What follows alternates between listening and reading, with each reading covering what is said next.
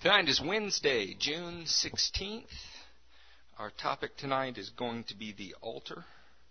Actually, it's our topic tonight is going to be uh, we'll call it the altar, but that's you'll see.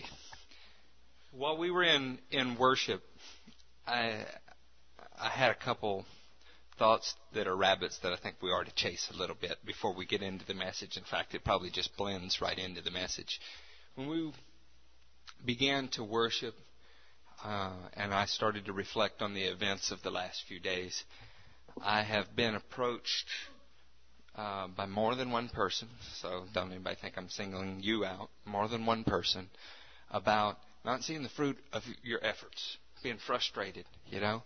Feels like sometimes in Christianity we're working and you wonder if you're getting anywhere. I, and when I say approached by more than one person, there's only a handful in here. You know, I also felt a lot like that lately. So that means that the whole body basically is is feeling those things.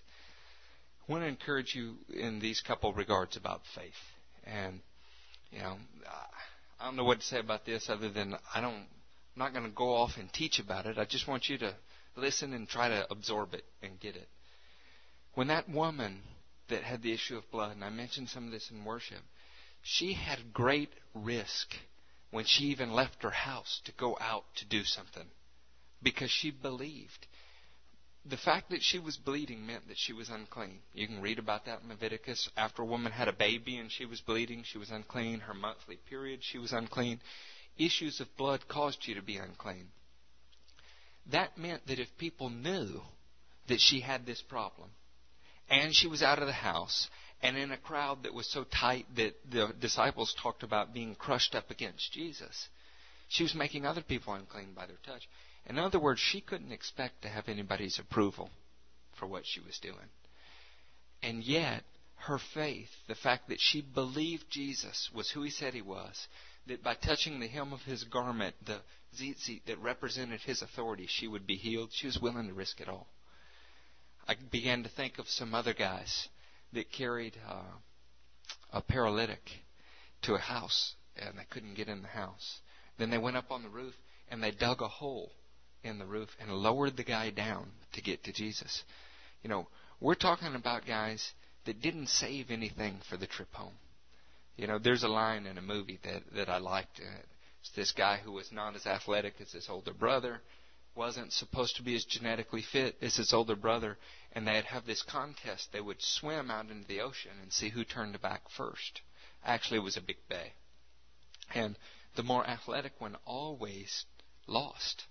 And towards the end of the movie, he says, You know, how is it that you beat me? You know, you're not as strong as I am. You're not as fast. He said, I never saved anything for the trip home. Ever. Faith is a lot like that.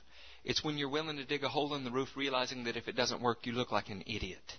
It's when you're real, willing to go out into public, knowing that if people find out what your condition is, you're going to be a laughing stock and maybe even punished. And yet, you do it because you reasoned in your heart that God is faithful. There's a lot to be said for that because basically, when you want to do anything for Jesus, He's going to make you do it without the approval of men. And we all say we don't need the approval of men. All of us do. We say, oh, I don't care what anybody thinks. And it's a lie. We don't care what anybody thinks as long as they all agree with us. You know, we don't care what anybody thinks as long as nobody's expressing their disapproval. But all of us really do care, and Jesus will put you in positions where you are required to care more about what he thinks than your closest friend, than your mentors, than your students, than your peer, whoever it is. And I, I shared with a brother, well, it was Brad Lively recently, about some instances where God caused him to be in a position where other Christians disagreed, and one of them that he loved so dearly. And in the end, it looked like the other Christian was right, and it's humbling. And yet he knew that God had him take that stand for a reason. And you know, the first thing he wanted to do was go explain to the other brother why he did it and why it was right. It doesn't matter. At some point, you just have to stand on the fact that you did what Jesus told you to do and let everybody else work out their own issues. We spend so much time worried about and thinking about whether or not we'll be accepted. Jesus has assured me personally that we won't be, that I won't be. Once you get past that, once you get free from needing somebody's acceptance because you assume that you will not get it, you work for the one acceptance that matters, and that's Jesus. At the end of the day, you want to hear a well done, my good and faithful servant. It doesn't matter whether the masses prophesy to you that you're doing the right thing. It doesn't matter whether those that are supposed to be alongside you in the Lord toe the line with you and tell you, man, you're doing God's will all the time. What if they all turn their backs? That's okay. Because that's what God calls, and that really leads us into our message. When you build an altar in Exodus, you are not allowed, that'll be in Exodus 20. You're really not allowed to take stones and hammer them all into the same shape. When we build something today, uniformity is key. In fact, everything about our lives is about following the status quo. Teenagers say, Oh, I cut my hair like this to be different. And then you go to the seventh grade class, and they've all cut their hair just like that to be different. They wear uh, t shirts and listen to music all to be unique and express their unique identity. As long as it's just like everybody else's unique identity. There's something about people that crave the acceptance of others, and we do it in all kind of ways. We make sure that our dress. Have you ever worn something that you really liked? Man, you looked in the mirror and you thought, hey, that's kind of cool. You go out and somebody goes, what are you wearing? And you never wore it again? Come on. Am I the only one that's ever done that? We all do. There is this peer pressure that's gotten a bad rap, and not all peer pressure is bad. There are some things that when you don't receive the approval of your peers should cause you to think twice. Do I have God's favor in this or not? Because they have the mind of Christ as well. But when you know that you've heard from God, and you cannot get past the fact that others have not heard the same message and don't agree with you, then you're paralyzed in the kingdom. What if Jeremiah had been like that? How about our friend Paul? Every friend he had in Acts 19 and 20 tried to talk him out of doing the one thing Jesus had appeared to him three times and told him he was going to do. Had they heard the stories? Sure. They had never been spoken to by Jesus in the way that Paul had. You know who was responsible for doing what God called Paul to do? Paul. And so what if Agabus and Luke and Silas and any of the other men that were around did not want Paul to do it? It didn't matter. So, well, Eric, you know, that runs a fine line. That could be, you know, that could be rebellion. You can never be in rebellion against God by following God. You will often be in rebellion to men's authority when you follow God. I mean, Jesus was a revolutionary. The apostles in Acts 4 said, Judge for yourself whether it's right that I should obey you, my religious leader, the head of my nation, or should I obey God? That's how they answered those charges, and we read it and say, Yeah, well, that's right. That's because they were talking to those Pharisees. The Pharisees, whoever's on the other side of the coin from you. It's, you know, those Pharisees were not horrible people. They were people who were trying to serve God. Most of them, not all of them. It was hard for those men of God to do that. It would have been much easier for them to conform, to compromise, to do what everybody accepted. But God will never leave you there. Are you all in Exodus 20? In Exodus 20, verse 25, when I tell you all to turn, I guess I should have turned, huh? Exodus 20,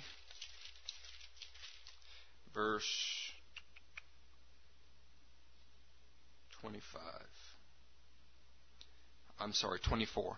Make an altar of earth for me and sacrifice on it your burnt offerings and fellowship offerings, your sheep, your goats, and your cattle. Wherever I cause my name to be honored, I will come to you and bless you. If you make an altar of stones for me, do not build it with dressed stones, for you will defile it if you use a tool on it. And do not go up to my altar on steps, lest your nakedness be exposed on it. I've been telling y'all since I came back from Israel that the law is good. It's righteous. It points out God's righteous requirements. If the law's good, and it also stands opposed to people in that it points out their trespasses, what on earth can we use it for? You can learn from the principles that are in it, the righteous principles God intended to convey. We have an innate desire to want to be uniform, to want to be accepted. If if you build a building, all of the bricks are in a uniform pattern. They're all the same size, the same shape, the same density. When God said, if you're going to build something for me, I want you to either build it out of earth, dirt, or I want you to build it out of stones. And when you build it out of stones, they can't be dressed. What's it mean to dress a stone? It means to make them all the same shape, all the same size, all the same thickness, and assemble the walls that way. He said, I won't take that. Don't do it. That's because God intended for every stone to be unique. He intended for some stones not to fit together with other stones, for it to th- take thought in how it was arranged. And more than anything else, you know what an uncut stone does? And this, this ought to encourage you, especially us. You know, have you noticed we're not cut from the same cloth as everybody else? Not even everybody else in the churches that we've come from. Somehow we don't seem to be content with the things they are. And it's not because they're wrong. It's just because we're different. And then in us, how much diversity is there? Are Matthew and I's personalities different? It's night and day. Do they complement each other? Thank God they do. Mandy and Jennifer, are their personalities different? Night and day. God wants uncut stones because each stone honors its creator. See, if all the stones were dressed, who does that honor? It honors whoever dressed them, whoever shaped them, whoever made them the way they were. But when each one is unique, when each one is specially made by God, it honors the Creator and it speaks of His diversity. God does not want everybody on the earth to be like Larry Stockstill. God does not want everybody on the earth, as fabulous as he is, to be like Joel Osteen. God did not call you to be Kenneth Hagin. God did not call you to be Buzz Tremaine. God did not call you to be any of the men that you've heard about, that you love and you respect. David Hogan, any of them. Joyce Meyer. He called you to be Jesse Duplantis. he called you to be you. You know, we have this idea that because we're being changed, I mean, that was my salvation prayer. Lord, change me, that everything about you has to change. When the truth is, God chose you because there was something He put in you that He likes. David does things differently than Eric does. And God likes that because He will give David different tasks than He will give Eric. And you know what? David's life will honor God as it's unique and different and distinct from Eric's. It's a different kind of honor. It's different in every way. And you know what? He'll tell you to do things that seem impossible for you. And He's more than willing for you to have mud on your face, for you to be humiliated, for you to look like a failure for the whole world, so that He will be the success in the end. For 2,000 years, he let his people suffer shame and disgrace. And we, the church, cross our arms and go, well, that's because they killed the Christ. You know what it is? Malachi said that the land would be stricken with a curse if they didn't receive the one that uh, Elijah was, was offering to them. That, that's true. But the reason God allowed such a long period of time to go between the promises and the fulfillment that's been occurring from 1890 forward is because it shows how big He is. We read it in the Aliyah scriptures last week, or Sunday rather. You know, it says, when you do this, and I bring you back, go ask the other nations. Which other nations has this been foretold long ago and then it come to pass? God builds a bigger testimony by you looking like a failure. But if you're not like the woman with the issue of blood, if you're not like the men who toted the paralytic up to the roof, if you're not willing to risk it all for Him, there is no glory. There is no honor for God. You know, when He tells you to start a church and you look out there and there's a handful of people and it doesn't grow every, the first thought is, well, this, you have to start somewhere. It'll grow every week. It'll grow every month. Well, what if it doesn't?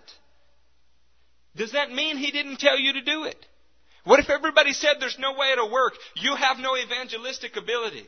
The people that are with you are not capable. What if they say those things? Does that mean that God didn't tell you to do it? Well, God obviously is not in that. I don't see the blessing. Does that mean God wasn't with Israel because you didn't see them blessed for 2,000 years? His covenant still stood. His covenant still stands. If He made you a promise, He fulfills it. And He's more than willing for you to look like a fool while it happens. He's more than willing to allow people to heap insults on you, to shun you, to spurn you, so that when it happens, they show that they were utterly wrong, and it was not you, but it was God who was utterly faithful. He builds altars out of uncut stones because it honors Him. When you see something's uniform, when you see stones all built one right on top of each other, and it's, it's strong, where does the strength come from? When you look at the base of the temple of the Sphinx, we've all seen it on National Geographic and Discovery Channel, and these 200,000 ton stones are there, and they're shaped and they're stacked on one another. Where is the strength of that structure? It's in the stones.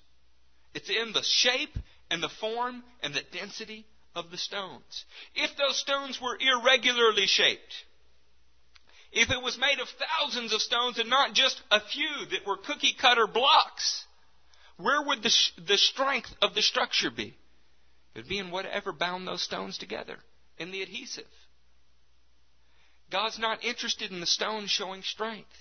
He's interested in the adhesive, Him. He's what holds everything together, being your strength. See, it's not that Matthew and I are just better suited for ministry than some. It's not that his gifting next to my gifting makes uh, the perfect match for it. In fact, there are a lot of ways that you can look and say, golly, Matthew's probably handicapped by Eric. You know, there are things that you could look at and say, you know, that, that probably doesn't work right. But the strength of the calling, the strength of the relationship is in what binds you together. It's in Jesus. And that's what brings honor to God's altar. He didn't have them build an altar with perfectly dressed stones that had thin layers of mortar between them, each brick on brick, and when you stand on it, it doesn't collapse because of the strength of the stones. He had them build altars that were built with stones that honored him, each different from the other, not one, two alike. He had them build it in a way that there had to be some kind of adhesive that held it together that made it strong because the stones themselves were not what made it strong. I'm describing the church. I'm describing us. We are that altar. And yet what we seek all of the time is to be more like whoever's next to us, or whoever we revere, or whoever we see as successful. If Zig Ziglar writes a book, then oh my God, let's go find out how he did it because he looks successful. You know, the world cry, cries after the Donald Trumps. Looks and says, I want to be a stone like them. God made you unique. What makes stones valuable? Precious stones. What makes them precious? What makes them valuable? They're rare. There's no two alike. In fact, if you see a bunch that are alike, it devalues it. Think of yourself the same way. You're uniquely made by God for a reason. And if there were a bunch of people just like you, it would devalue you. I'm not trying to make people that are like Eric. There are things you can learn from me. There are things I can learn from you. We should all glean from one another. We have rough edges that prevent us from being uh, joined with an adhesive to anybody, and they have to be rubbed off. And that's part of the changing process. But you don't change from an uncut stone into a cut stone. When they built Solomon's temple, they used some cut stones, okay? But they weren't allowed to do that on the temple site. They had to do it in another place. You know, the same shadowing types there. I'm not telling you that in your construction methods, no two two by fours can be the same length. Okay, I'm, this was a principle that God was trying to teach. Now, I've been teaching on Romans 11 at nauseum. I'm sure you're sick of it. You can probably quote it. But we don't support the root. The root supports us, right? If the root is Hebrew, what are the branches? They're every nation that you can think of. What's that sign say up there? It says, For my house shall be called a house of prayer for all people, all nations. All nations are being grafted into that root. Do they then become look alike? No. Chinese Christians are going to worship different than American Christians. In Burma, they will worship differently than they do in Africa. In Africa, they will worship differently than they do in Canada. In Canada, they worship differently than they do in Australia, and God planned it that way. He wants fruit from every person. He wants everyone bearing what they were called to bear, but it's all different. Something Russ Gotro used to have was a tree in his yard, and he had 14 different kinds of fruit grafted into the one root. That tree produced 14 different kinds of fruit. That's like God. We're supposed to produce a unique fruit. When somebody pastors a church, one of the dangers that happens, you see it, you see it and hear it all the time.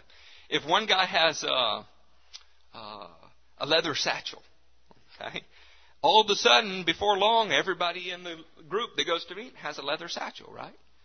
If if the pastor wears a certain kind of suit, before long, those who are leaders are wearing those kind of suits. Then those who want to be leaders. Then anybody who's not wearing a suit is showing that they're not really dedicated to the church. One guy likes Greek food. Another guy doesn't. But before long, Greek food spreads to where if somebody doesn't like it, man, are they really with us? You know, we have this way.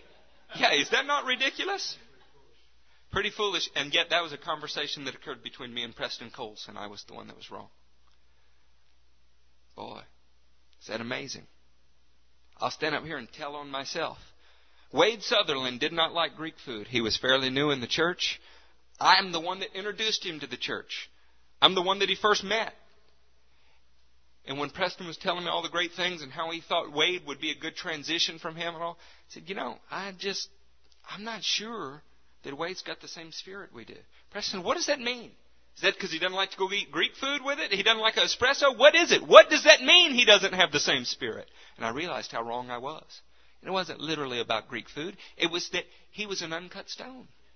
He was unique. He didn't look like me. He didn't act like Buzz. He didn't act like other leaders in the church. He was different. And God wanted it that way. We need to quit trying to conform. We need to quit lifting up men as the only possible way. There's one guy who is the way. Everybody else is supposed to be following him. And they don't cease to be who they are. They just follow that way.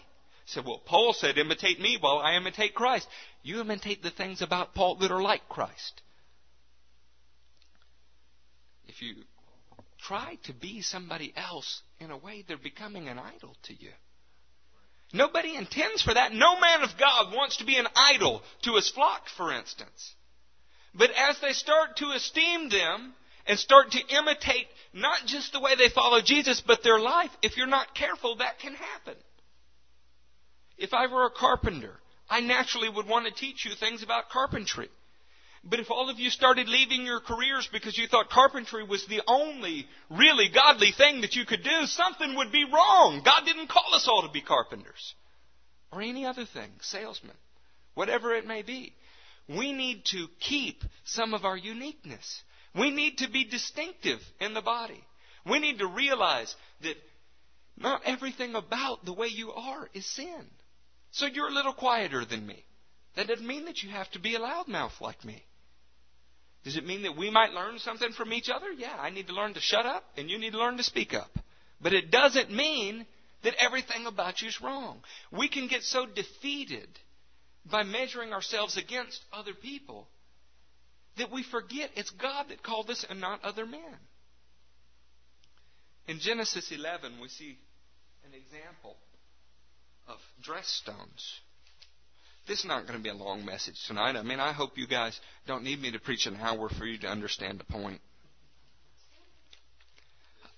I hope so. You know what? I'm finding out in this walk, and I've known it for a while, but I'm, I'm beginning to see it as the norm, where I used to think it was the exception. When God tells you to do something beyond just, you know, clean the toilets in the church, which is awesome, that is awesome. That's a, a, something that is a service unto God that nobody would argue with. But when He calls you to break new ground, all of a sudden you find yourself without any support. And that's by design. It's because He doesn't want you to break new ground by following an old pattern. God's a very original architect. Each one of you are different from the others. The works that you have will not be like other works. They won't. He has got something unique for you. And you know what? Here's the real kicker it's not for you, it's for Him. Because you could look and say, you know, I really like the way that church is modeled.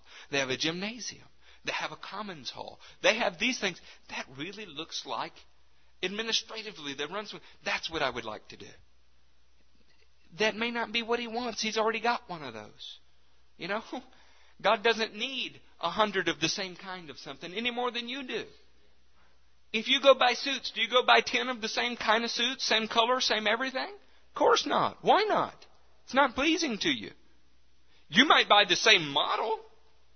You know, I buy the same kind of dress slacks, but I buy all different colors of those kind of dress slacks.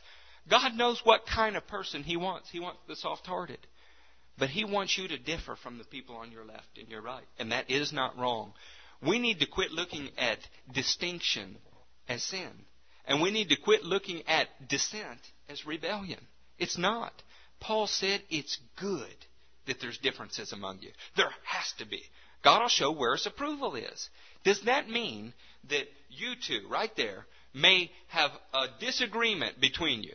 You may not, let's see, you think it's time to buy a jet ski. You don't think it's time to buy a jet ski. You could take Paul's scripture to say, oh, it's good that that different difference occurs. God will show where his approval lies. Oh, well, later they buy a jet ski and it seems to be a blessing. So obviously, David was the one with God's approval. You know what? That's not even what that means. God's approval may be on both of them. He's speaking of in that situation, God will show which course you're supposed to take. Does that make sense? It doesn't mean that because Matt thinks we should do one thing and I think we should do another and God seems to bless one that all of a sudden the other person is outside of the camp. See, we think that because we heard from God, everybody has to hear that same thing. And if they don't, they're somehow sinful. They're wrong. They're just not with it. They're backsliding. Oh, we should worry about them. Why? Why, is God not big enough to have us all doing slightly different things? Is He not an organized enough general to not need us to order each other? When He tore that veil and He gave us access to Him, is that not enough to keep us from having to go through a long line of leaders to get to Him? I know that the church in Antioch was written to by the church in Jerusalem. I put a lot of study into that recently. The reason that they were written to is because people came from Antioch, or from Jerusalem to Antioch, and troubled them. So they wrote the letter to solve that problem. God never intended for one church to be the pinnacle of Christianity or of Judaism and the followers of the way for all of the others to go back to for their guidepost Sunday school lesson. Never intended it. And you know what? He doesn't intend for me to be the only means that you can hear from God. In fact, if you don't hear from God for your life better than I hear from God for your life, you're in poor shape. Because who do you think God would speak to first? The guy responsible for the actions or the one who's responsible for helping you grow? If you're supposed to have a child, I bet God speaks to you about that before he does me. And if he's speaking to me about it first, it's because you're not listening. And I'm supposed to encourage you. I think God may be speaking this. Tune in. See what you can. It's not a papal authority. It is not God speaks to me and me only, and if you hear something different than me, you're in sin. That's wrong. That's creating robots. That's dressed stone. And it can't be that way. In fact, there are times when we probably will ardently disagree. And all I'm asking, I've been teaching this for a while, is that if I take a stand and it's on the other side of the coin from you, that you seriously consider what you're doing. Because you would think that God would bring about some kind of unity. And given that I understand this, if I'm taking a stand against it, it's because I sincerely believe you're wrong. Now, you're ultimately the one responsible for it. So, you're the one responsible for it. I'm just here to guide you along the way. That's what Matt's purpose is, too. In Genesis 11, we see what happens when men begin to take stones and make them uniform. This was different than what God said to do, and there's a different result. Genesis 11, verse 1. Now the whole world, I'm sorry, I, I can't get off this. You remember the vision of the big combine? That was mowing down the wheat, and there was many crippled as were going in, and the pastor ran along behind it, and he picked up one, and it was a little broken Christian. The wheat was, and God said, "Hey, I'm not like this machine. This is not how I harvest." And this greatly influenced the church that we came out of that taught every guy has a unique sickle that only they can swing. Godly, godly concept. It's all totally right. You know what the big combine is? The big combine is when I begin to tell everybody out there that my way is the right way. and each one of you need to be like me, and the other churches need to be like me because it's successful. And look at this. You want to have a successful church? Do what I do. And don't we see it going on all around us? It's what the mega churches have done. And that is the combine. Does it do some good? Yes. Does it cripple a bunch? Yes. You know how you keep from crippling people? You be who God called you to be, and to hell with the consequences. You need to have a faith that leaves nothing for the trip home. I'll dig a hole in the roof because that's what God said to do, even if I look like a fool. I know that it's wrong for me, unclean for me to be out in the streets trying to get to the Master, but I'm doing it anyway. I know that half of what I've done in this very room looks foolish. I know that it does. I feel foolish. Sunday when I walked in here and there was just a handful of people, I felt like an idiot. Now after we worshiped, I felt much better. And that does not mean that it was not God. And if we continue like this for, and I'm not fighting for my pride, trust me, there's none here. At least, I hope there's not. It's dying if there is. I'm not fighting to be right. Well, I heard from God, nobody else did. What I'm saying is that success is not in the, the product. Success is in your obedience. And it will eventually produce what God wants. If you plant the seed, you may never see it break the soil. You may never see, and you're not guaranteed that. God does not owe you that. He said, one plants, one waters. God gets the increase. And the truth is, when we plant, we expect to see the increase. When we water, we want to take credit for the planting too. You know, I remember Gary Williams got spirit filled. And man, it was exciting. To me, it was just like he was born again. And I, I'm sorry, I'm just that way. When your life changes is when I say you're born again. Now, in reality, Gary was born again before that. And when he began to tell people he was spirit filled, there was a relative who loves the Lord, who's awesome. I mean, somebody I respect, who was mad. And I, I could tell, when he looked at me, he was cutting his eyes, and I couldn't figure out why. Then I began to hear the testimonies. He had prayed for Gary to get filled with the Holy Ghost. He had spent years of his life working that soil. And here I was, somebody that came along and watered it and happened to see the increase. When you work, you're not guaranteed to see the result of your labor. Your job is to be who God called you to be, to be obedient, whether you see anything or not. And then God will honor it. And you might not see it in your life. You know, whoever tithed that bowl of rice to Joe may never have had any idea the impact it had on his life. The Christian that prayed for the bicycle and told him the testimony May never have had it. Here recently, I uh, in the last two days, and I, I just say it and get it out there. My father is showing real signs of coming into the kingdom. I mean, wrote me beautiful things. Things that I, I've never heard him say, allude to, I wasn't sure that was even in him. And he, he wrote it, and he's, now he's not there. And he's saying, I'm not born again yet, Eric. He said that He said, But I want to know what God requires of me, and I don't know how to find out.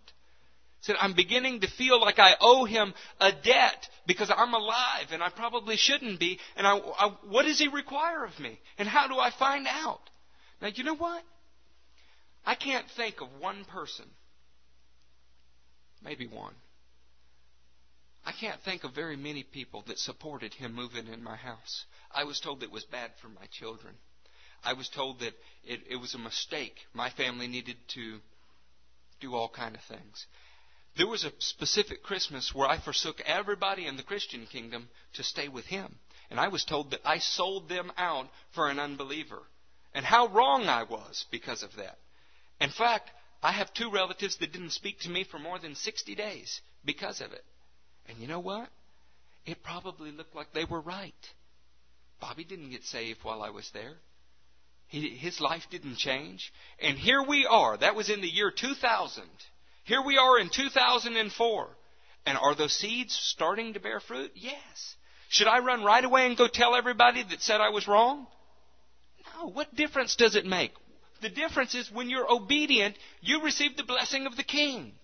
That's the idea. And I'm telling you, I don't I think everybody thought I was crazy. Except my wife. Thank God for women of faith. Thank God for that. Go in Genesis 11. It says, Now the whole world had one language and a common speech. You want a neat Bible study sometime? Look at the times that the whole world spoke one language. It's a dramatic event, always. Alexander the Greek, this, and then maybe one coming up in the future.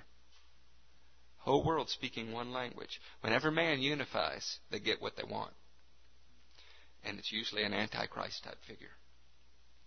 Now the whole world had one language and a common speech. As men moved eastward, they found a plain in Shinar and settled there. They said to each other, Come, let's make bricks and bake them thoroughly. They used brick instead of stone and tar for mortar. Then they said, Come, let us build ourselves a city with a tower that reaches to the heavens, so that we may make a name for ourselves and not be scattered over the whole face of the earth. This is in direct disobedience to everything that God has told them.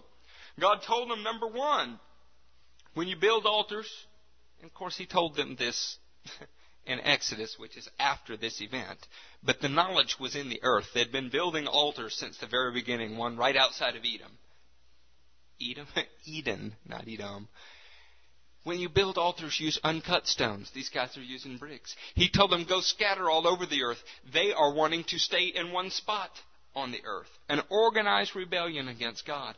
When you build with bricks, what you have is something that shows the strength of your own arm. If I begin to teach people to be like me, if I try to mold and attract and market for certain kinds of people in here, we're looking for a demographic of people 30 to 60 years old in an income range of 50 to 100,000 dollars with 1.2 kids, a suburban, and two soccer playing children. If that's what we're looking for, if, if we go get an almanac to begin a church that in an area that has that many people, all we would succeed in building is a wall of bricks that God hates. If we use tar, something of the earth, to stick it together, trying to have an adhesive that is strong, that can't break, all we will succeed in doing is offending God. But if what we do is look for one life at a time, one unique stone out there somewhere in Texas, that God wants to effect. We say that one stone that will fit in this wall. Not because it's shaped like us, because it's not shaped like us, and it's shaped by God. If we find the one life at a time and we begin to see it change, and it shaped, and it molded to be what God wants it to be, to honor the Creator, then we're a success regardless of what men think, regardless of what it looks like. That's my heart. That's what I'm after, and I'm telling you, it takes a faith that leaves nothing for the trip home. Nothing in reserve. Nothing that says, what if I fail? Nothing that says, but what if it doesn't work? We need to get that totally out of our head. And you know what? When you're dead to self, and I'm not quite there yet, I'm trying, I'm working on it. When you're dead to self, it doesn't matter what people think. It doesn't matter if you fail. After all, it's God, it's God's reputation on the line, not yours. If, if people have the idea that Eric and Matthew came here so that they could build a church, then we've misled you. We came here because we believe God wants to build a church. It's not our reputation on the line, it's His. In Ezekiel 36, he says, I will gather you from the nations, not because you're more special to me than other people, but for my name's sake. I will do it for me, God says. He's the only being in the universe that is allowed to be selfish and self-centered. Because with Him, it's not selfish to be self-centered. He's the ultimate. He's not doing it for us. I've seen firsthand, being from Baton Rouge, Louisiana, and driving down Bluebonnet on a regular basis, what happens when men put their names on the signs. And it starts off with good intentions. Well, everybody knows me. There's so many churches with similar names. My name needs to be on that sign so people will know this is the church that I'm pastoring so they will come. God always knocks them down. And if He doesn't knock them down outwardly for everybody to see, it's probably because He doesn't love them as much. Uh, if you hadn't guessed, of course, I'm speaking about Jimmy Swaggart. I think God loves the man so much that He knocked him down so that he could be somebody. And if there are other people that are in those same situations with their name on the building, building something out of cut stones, and they haven't been knocked down, they probably just don't love Jesus as much as Jimmy Swaggart does. And so he's left, let their whitewash wall fall on them one day, but not today. I don't want that. I don't want to build something that shows my name's great, that shows Matthew's name's great, or anybody else. I won't be a part of anything that does. And there will never be a time that somebody will tell me, if you want thus and so, you have to honor me. It will not happen. Period. Never. Because I believe that God is after the honor for himself.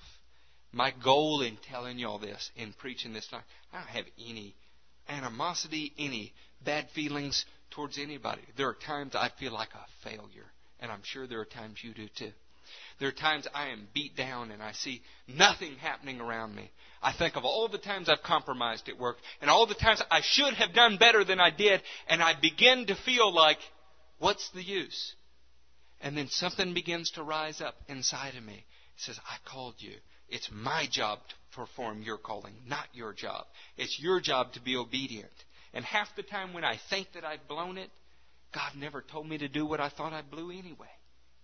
We have these ideas of the ways to be productive in the kingdom. My wife told me right away when she read the email from my father.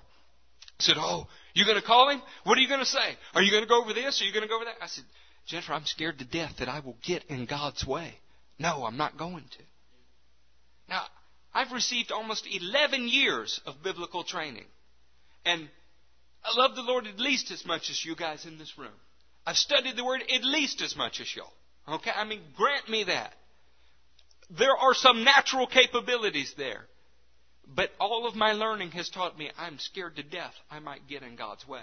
I can't speak to my Father about that until God tells me to speak to Him. Because if I do, I might foul it up. But if I allow God to direct it, and then I go forth with a reckless abandonment, not caring about the consequences, then God will honor it. That's what we want. It's okay that you're different than everybody you come into contact with, and it's okay that you don't fit into a mold that looks like me, or Matt, or David, or Jennifer, or Mandy, or anybody else. God wants it that way. I want it that way. I'm encouraging you to find security in who called you, not in you. I'm encouraging you to find fulfillment, encouragement, self esteem in the Word and in the fact that you were obedient, not in the result. You can prophesy in tongues and be totally obedient and it have a horrible result because whoever's on the other side of the room that God said to speak also, that, that gave the word of interpretation, didn't spit it out. Does that mean that you failed? Of course not. If you judge yourself by that result, you'll never prophesy again. You need to learn to measure your life in two categories obedient and disobedient. When you quit looking at results, it will free you. You won't worry about whether your bank account's being depleted. You won't worry about whether your house has sold. You won't worry about what your next job will be. You will simply worry about was I obedient or was I not obedient because that's what God requires. Oh, and Micah says it. What does God require of you, old man? Walk humbly, act justly, love the God, love God, and show mercy. Did I get that wrong, Matt? Act, act humbly, love mercy. Y'all look it up. Those three things. He basically desires love, mercy, and obedience. Humility, of course. Once we do that, you'll begin to feel powerful because you were obedient. If God says, hey, I want you to do thus and so, and you do it, and you don't see anything right away, it doesn't mean God failed. And it doesn't mean you failed. It just mean you didn't see what you thought you would right away. You can read the New Testament, and I challenge you to do this. If you don't get the impression that Paul and the other apostles thought Jesus was coming back before 2,000 years, then I, I don't know what book you're reading. Everything points to the first generation. And I'm not saying they were wrong. They didn't say he would be back in the first generation. But you can tell from the inference of their writings, they believed that. They were obedient to what God told them to do. The fact that he didn't come back in their lifetime didn't mean that they were wrong. Does that, that make sense? That's an obscure uh, example, but I think you get where I'm coming from. We probably won't ever be able to share this CD with anybody else, but this is exactly what was on my heart tonight. If you think about it, pray for everybody in the room. Also, pray for me. I'm going to be in Lafayette uh, Friday night and Saturday. Uh, we will have a Father's Day message here. I don't know what it'll be on, and Frankly, I'm not sure who will be here, but God's called us to be here, so we will be, and we'll rejoice in the fact that we were obedient. When He tells us to speak, we'll rejoice in the fact that we're obedient. When He tells us to shut up, we'll rejoice in the fact that we were obedient. And beyond that, I'm not going to have any expectations. I expect fully that all of you are obedient to the Lord. I expect that of myself. The results are up to Him. In the name of Jesus, let's stand up and pray.